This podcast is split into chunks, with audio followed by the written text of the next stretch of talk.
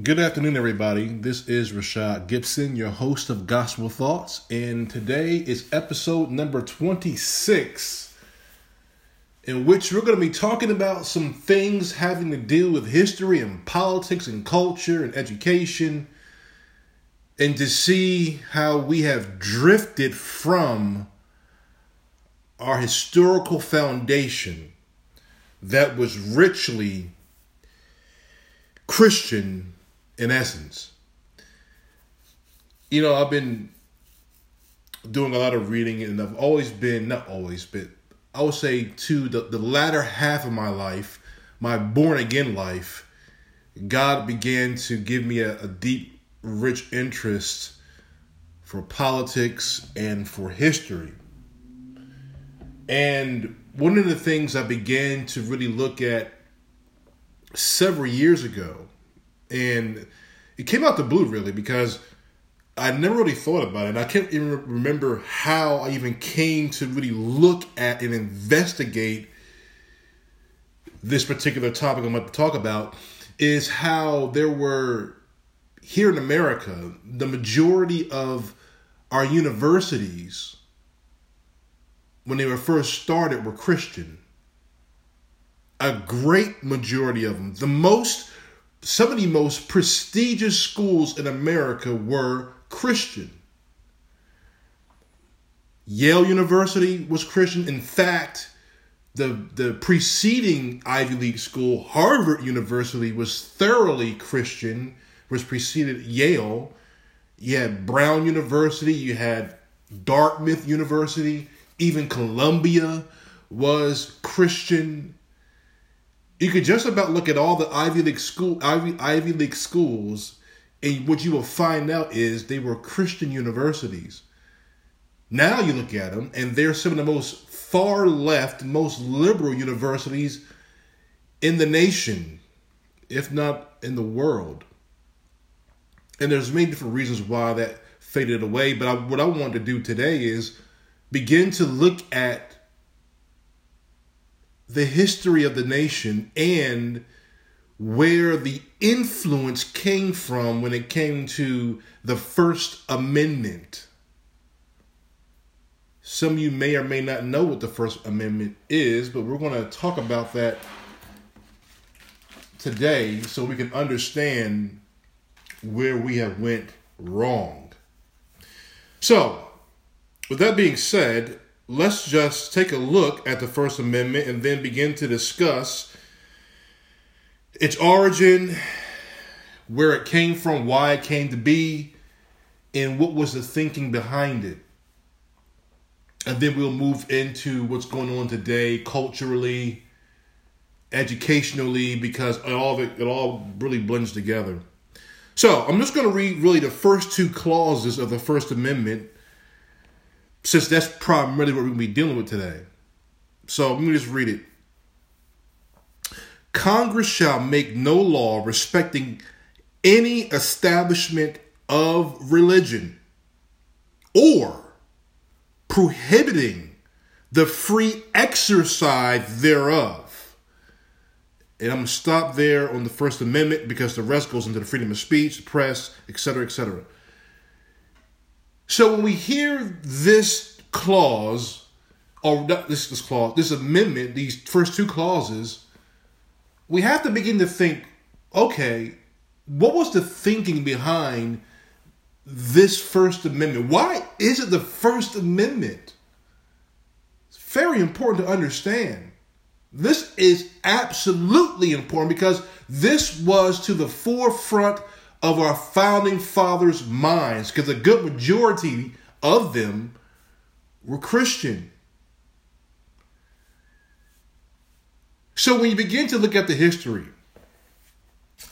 of the First Amendment dealing with the aspect of religion and the free exercise thereof, you have to begin to look at some of the original foundational documents, which can be found in the congressional record going back to June 8th to September 25th of 1789, which really discloses the discussions about the First Amendment.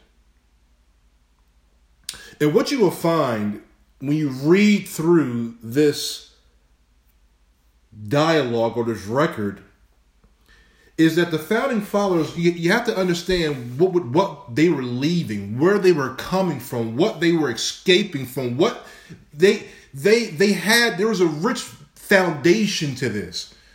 Because you got to understand the founding fathers came from Great Britain. And Great Britain had a state established church called the Church of England.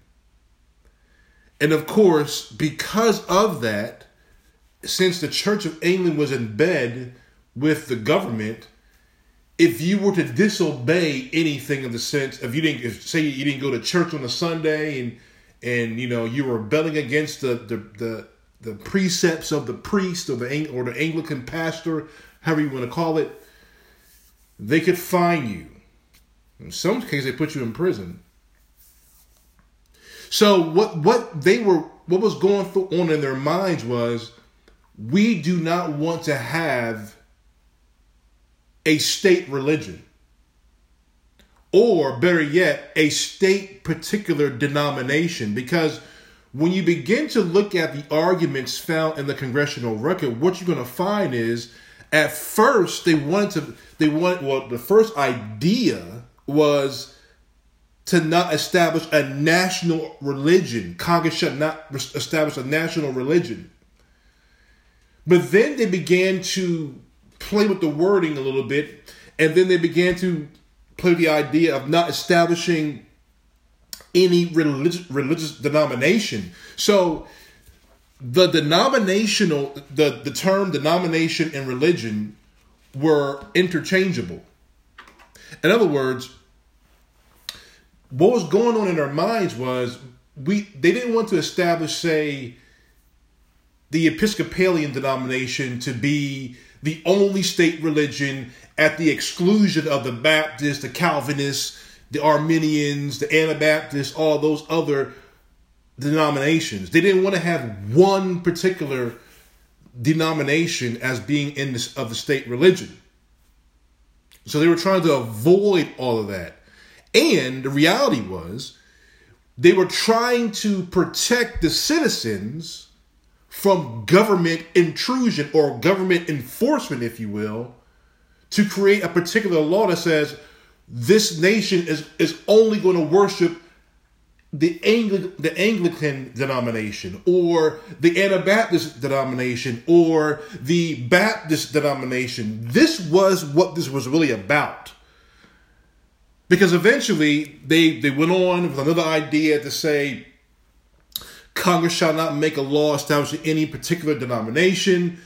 And then they even even went on to play with an idea of Congress shall not make a law establishing any particular denomination in preference to another. So all this was going. This is behind the scenes of what how this amendment came about, and then finally they established Congress shall not make no law establishing religion or prohibiting the free exercise thereof. So there's two different incidents. You have the founding fathers in their minds was thinking, okay, we don't want government establishing a particular denomination to be over the entire nation. We, we would not want Congress to establish we're going to worship the Baptist way only. In other words, we don't want that today, and they didn't want it back then. Because then, if someone came around and said, "Well, no, I'm more, I'm charismatic,"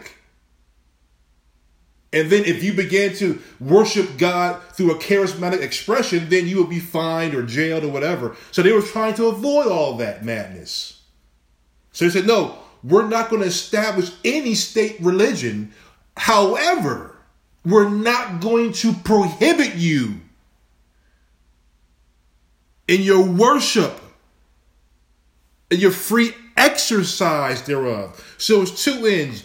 The government's not going to establish establish a state religion, and on the second hand of it, government will not prohibit you from freely exercising your denominational preference.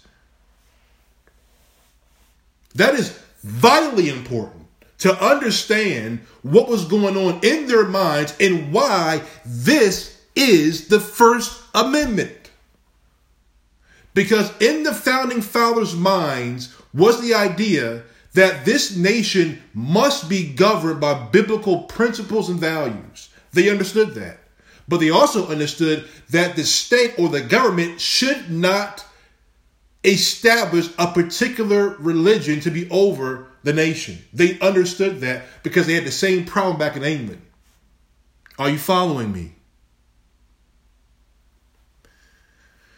Now, the reason why I bring this up because it's funny. Well, it's not funny. It's sick. I say it's sick because over the years we have now had this woven into our culture, have woven into our into our you could say our American consciousness that there is this clause called separation between church and state, and that you know primarily your worship or your expression of God has to be private. In so many words, I know Barack Obama said that foolishness, and I can go on and on about that man, but I'm not right now. But the reality is this: that's a lie, because a lot of people think that that's found in the First Amendment. It's not found there. In fact, it's not even found in the Constitution nor the Bill of Rights. You know where that's found at? That's found in a letter in 1802 from Thomas Jefferson to a group of Danbury Baptists, not too far from where I live at, who were concerned about government, particularly maybe establishing some type of state religion. And they said, no, we don't want that. They were concerned about that because they were Baptists. And that's when Thomas Jefferson wrote to them back saying, hey, no, there has to be a wall between separation between church and state. That's where it comes from. Nowadays, it's flipped upside down. The way Jefferson was applying that phrase in his letter, which is not even law, but the way he was applying it was, yeah, the law, the amendment, our constitution is uh, is protecting the citizens from the government establishing a, a, a particular denomination or quote unquote uh, yeah, preference of expression of this is this is be real. They were not they were not thinking of you know Buddhism. this is so crazy. They were not thinking of Buddhism. They were not thinking of New Age. They were not thinking of Luciferian. They were thinking of Christian Christianity. That's what that's what they were thinking of.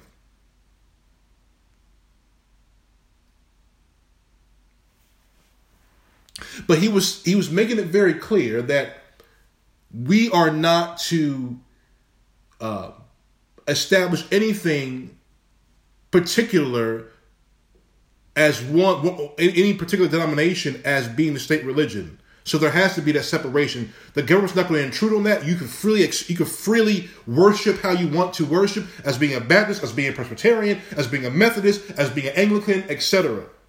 There needs to be that that uh, separation. That's where he was getting at. See, what happened nowadays is this. I'll give you a couple of examples. Is today you'll have groups. You'll even have. I tell you what. If I ever, if I ever become a politic, uh, a politician, or someone has any type of influence, the first thing I'm gonna do is I will fight Listen to me very carefully. I will fight for the Bible to be put back in schools because legally there is no precedent. There is no precedent against it, and it's and it is historical. Hear me out again. If I would ever get in some type of political office or have some type of political influence, that's one of the very first things I would do because this is what our founding fathers wanted and desired, and they knew had to be preeminent in the American consciousness. They understood that. But nowadays, you had a bunch of, I would even say to a, a great degree, Luciferian judges, Luciferian politicians, that wanted to do away with the Bible. And they would insert Jefferson's clause out of context and then apply it in a ruling. And they would even use the First Amendment, stripping away its, its history and then twist it in the way to take out prayer in the Bible out of schools.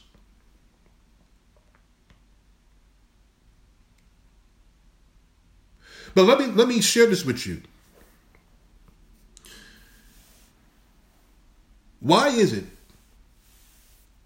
I want you to think about something. Why is it that the early church fathers, the founding fathers,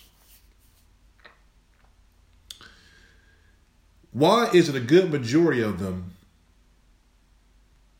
advocated for having the Bible in schools? I can name to you three of them off top of my head. Fisher Ames, Benjamin Rush, and Noah Webster. Look all three of them up. All three of them advocated, especially Noah Webster. You probably never even heard of him. actually Webster. You know, you think about the Webster Dictionary. He made, he created the first American um, Webster Dictionary. Um, but anyway, and he's he's actually not too far from my house, Barry in New Haven. But nevertheless, he was a firm advocate of having the Bible in school. He understood if you begin to strip away the theological, spiritual influence of the Bible, the society will go array. He not only understood that, but other founding fathers understood it. In fact, we could even we could even talk about John Adams. John Adams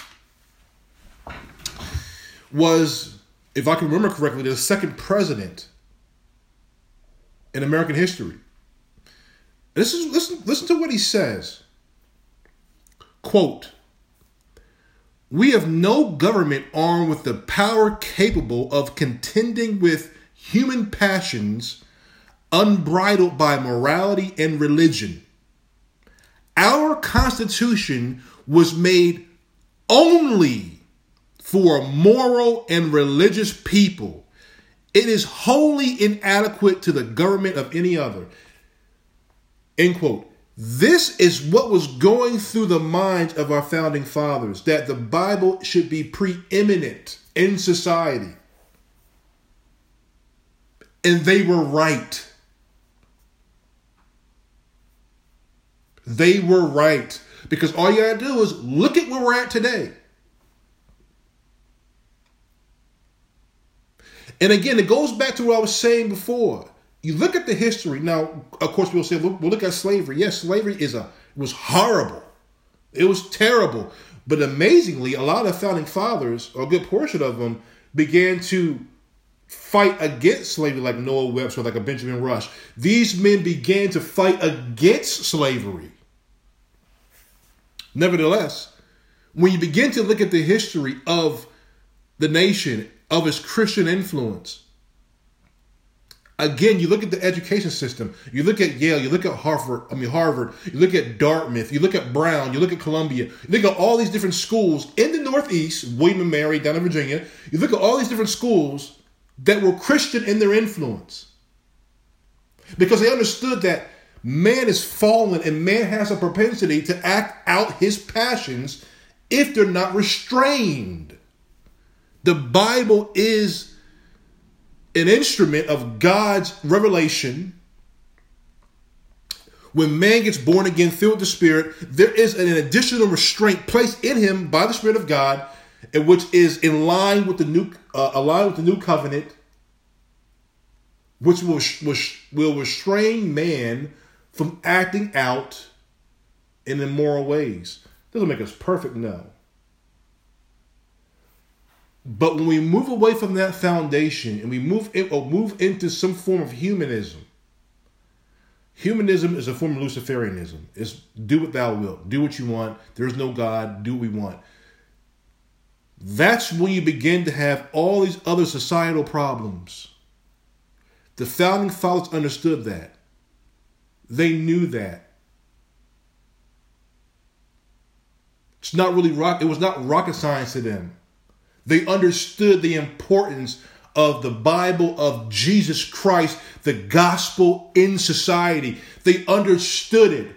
That is why the First Amendment, the second clause of the First Amendment was Congress shall never prohibit us of our free exercise thereof. Never, ever, ever, ever. The values of the Bible, the morals of the scriptures are so rich. It's in the history of our nation, but over a period of time, they have been eroded away by, and again, my estimation, Luciferian politicians, politicians and judges, which now has eroded into the culture or found its way into culture. Now I'm gonna get to that now we got to begin to understand when it when it came to the inception of this nation, polit- politics and education was tied at the hip to a great to a great extent. That be that really began to form culture, how we lived in the early days, even before the early days. Because you look at you look at Harvard, I mean Harvard and and uh and Yale, these schools were established in the early 1700s before there was a Declaration of Independence, before there was a Constitution. They were already established in the colonies. And a lot of those those uh, folks that came over to the, from, into the New World were carrying this Christian influence, like the Puritans and Pilgrims, etc.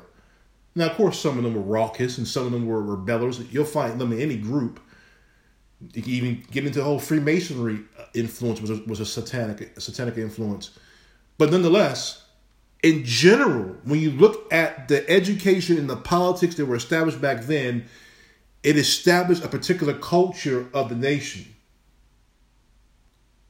It was going to be fixated upon the theology, the morals, the virtues that are found in the scriptures. That's how the culture was forming.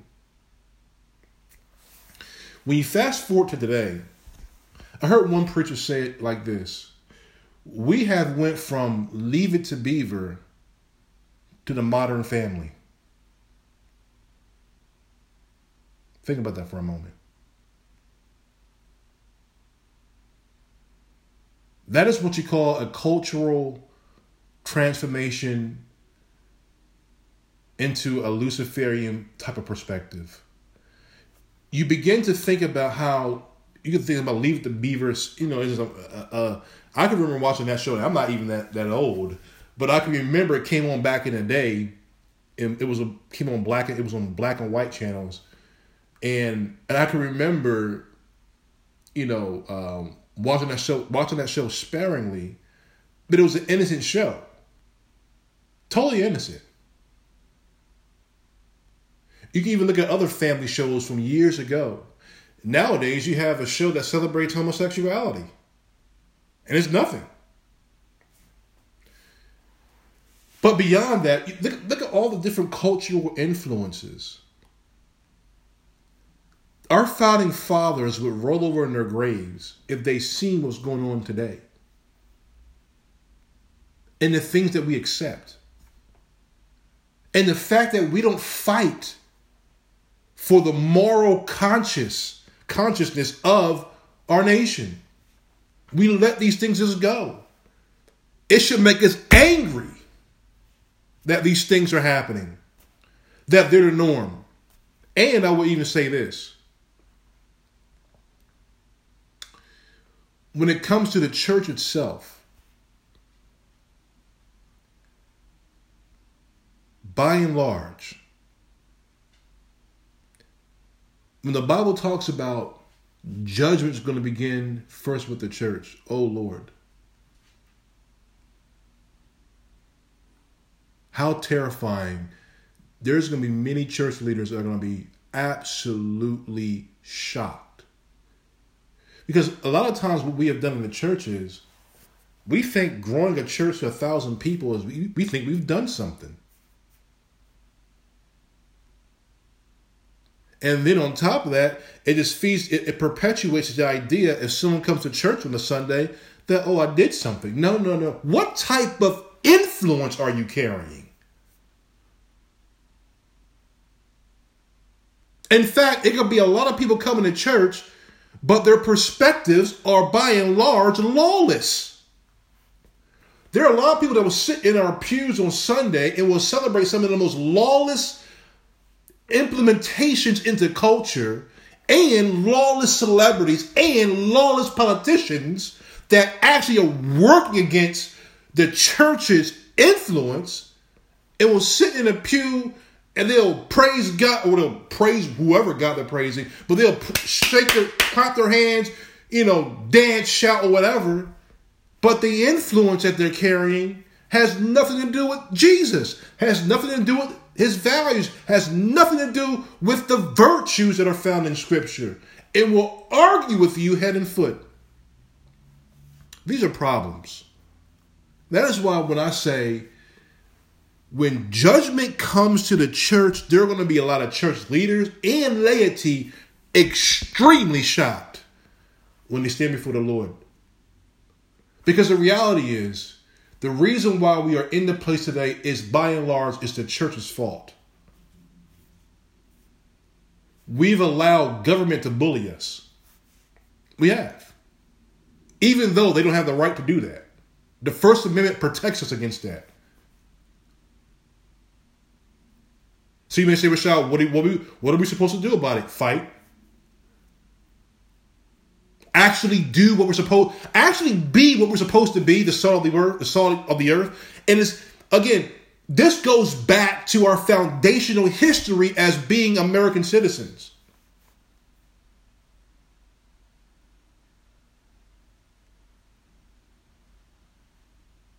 Does it mean it's going to cost you? Absolutely. Absolutely.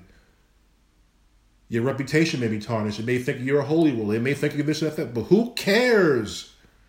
You know, this thing really gets to me because I think about my own kids.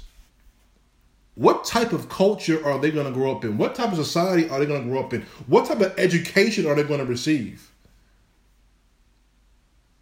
Right?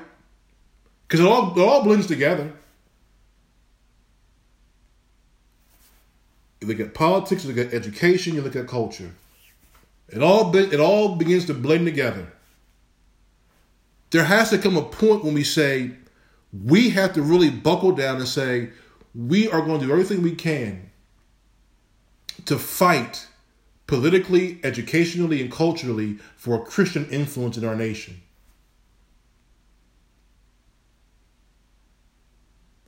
The way the founding fathers intended it to be. And more importantly, the way Jesus intends it to be.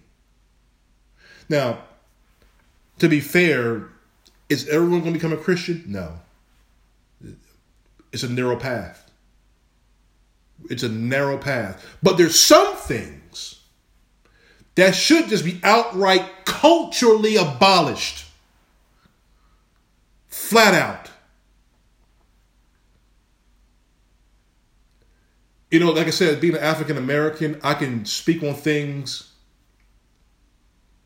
within my own culture. Now, but it's not. It transcends. It transcends African American culture. It goes into every culture now. And and and you guys who know me or have heard my podcast in, in the past know my hatred and disdain for hip hop. I hate it, and I and I let me let me be very clear. I do not lessen that term hate. I do not lessen the term hate. I do not, I don't say I disdain it. I don't like it. No, I hate it. You know why? Because it inspires men and women, young and old, to live a lawless lifestyle. That's why. That's why. At its very bare bones, that is why I hate it. I hate it with a passion. If I could, if I could just write an edict today to abolish it, I would. But I know I can't do that. We have free we have freedom freedom of speech, even as corrupt as it can be. This is why the founding fathers understood we're supposed to be a moral a, a moral uh, and religious people. They understood if this thing goes away, it's going to be a mess. And that's what's happened. So now, politically, you can't do nothing about that. Culturally, you can. But then that's when it's going to take some bold and courageous men and women to stand up to the lawlessness. To say no. And you know where it begins? It begins in your household. That's where it begins. It begins with you. Don't tell me, oh, I'm a Christian, but then you you you yourselves and you allow your children to listen to lawlessness. I get out my face. Don't talk to me. That that irks me.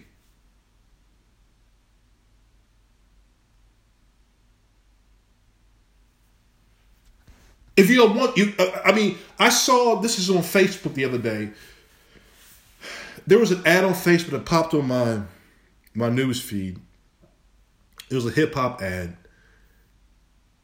and um, I forget the rapper's name. Oh no, that's what his name. His name was Kodak Black, and it was something. He it was something about some woman who's a rapper. I can't remember her name for the life of me. But anyway, I was scrolling through the the the the article, and they had a video attached to it. So I clicked on the video, and it was abs. I couldn't believe it. I mean, this woman was was so. How can I put it? It was it was disgusting. So revealing her body in a way that it's like a light porno show, and this is entertainment. This is our cultural liking, especially as being African American. As much as we complain about, oh, the white man this, the white man that, but we allow that garbage into our households and we allow it to shape our culture. Stop it. We need people that's going to say, no, no more. No more. You know, you know how you you know how you dry up the well of hip hop culture? Stop buying the music. Stop going to the cultures. I mean, stop going to the concerts. Speak out against it. Oh, but you don't want to be looked at from everybody else as being a, a, a sellout or whatever. Well, you are a sellout if you don't speak out against it. You're selling our you're selling our culture down the drain. You're selling our generations down the drain. If you promote that stuff and you say nothing this is what I'm talking about as being Christian. If you're not a Christian, well, you're not a Christian. I guess you can do whatever you want. But if you are Christian, if you claim the name of Jesus and you you're saying I'm the son of the earth, and you do nothing about these type of things, woe unto you. Woe unto you. Judgment begins with the house of God. So, again, we have to begin to say, okay, what's our attack? Yes, politically, we need to we need to fight for that First Amendment because it is our right to freely express our Christian religion, if you will. Freely. Doesn't matter if you're charismatic, doesn't matter if you're Baptist, doesn't matter Anglican, Methodist, whatever.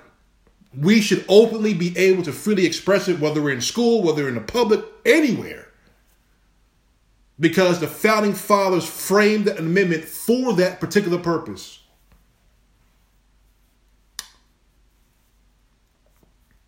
So we need to fight for that. And I'm still trying to figure out ways to really fight for it and express it. And, and I, I'm going to get there. Believe me, I'm going to get there. More than just doing a podcast and writing about it and talking about it. We need to do something to let our politicians know, these leaders know that no, we want this in our schools. We want this because we have the right to freely express this. It should be, it should be, this may sound so foreign and so odd, but it should be a part of every school's curriculum. Especially when you understand of, of how deeply rooted it is in our nation's history. But of course, it's ignored or you'll get some liberal liberal spin on it, some liberal version of it to water it down and say, "Oh no, this this this was founded by deists." That's a lie from the pit of hell.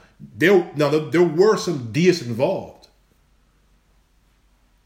but by and large, this nation was established by believers in Jesus Christ who understood that if this nation is going to be strong, if it's going to have vitality and persevere, is going to be rooted on the things of God.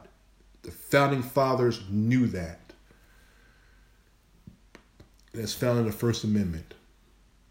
So, if we're going to have things change by and large, by and large, it's going to come from the cultural and, and educational end. The political, the, actually, to tell you the truth, the political is already established. It just, it just needs, it just needs to be affirmed.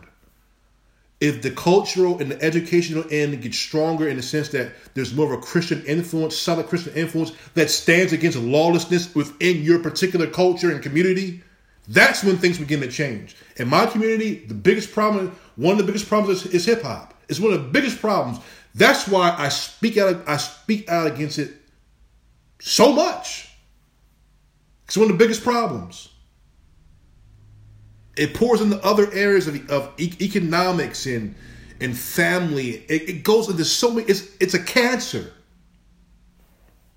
and I hate it. But nonetheless, there are other issues that needs to change culturally. So I just I just want I just want to share this tidbit.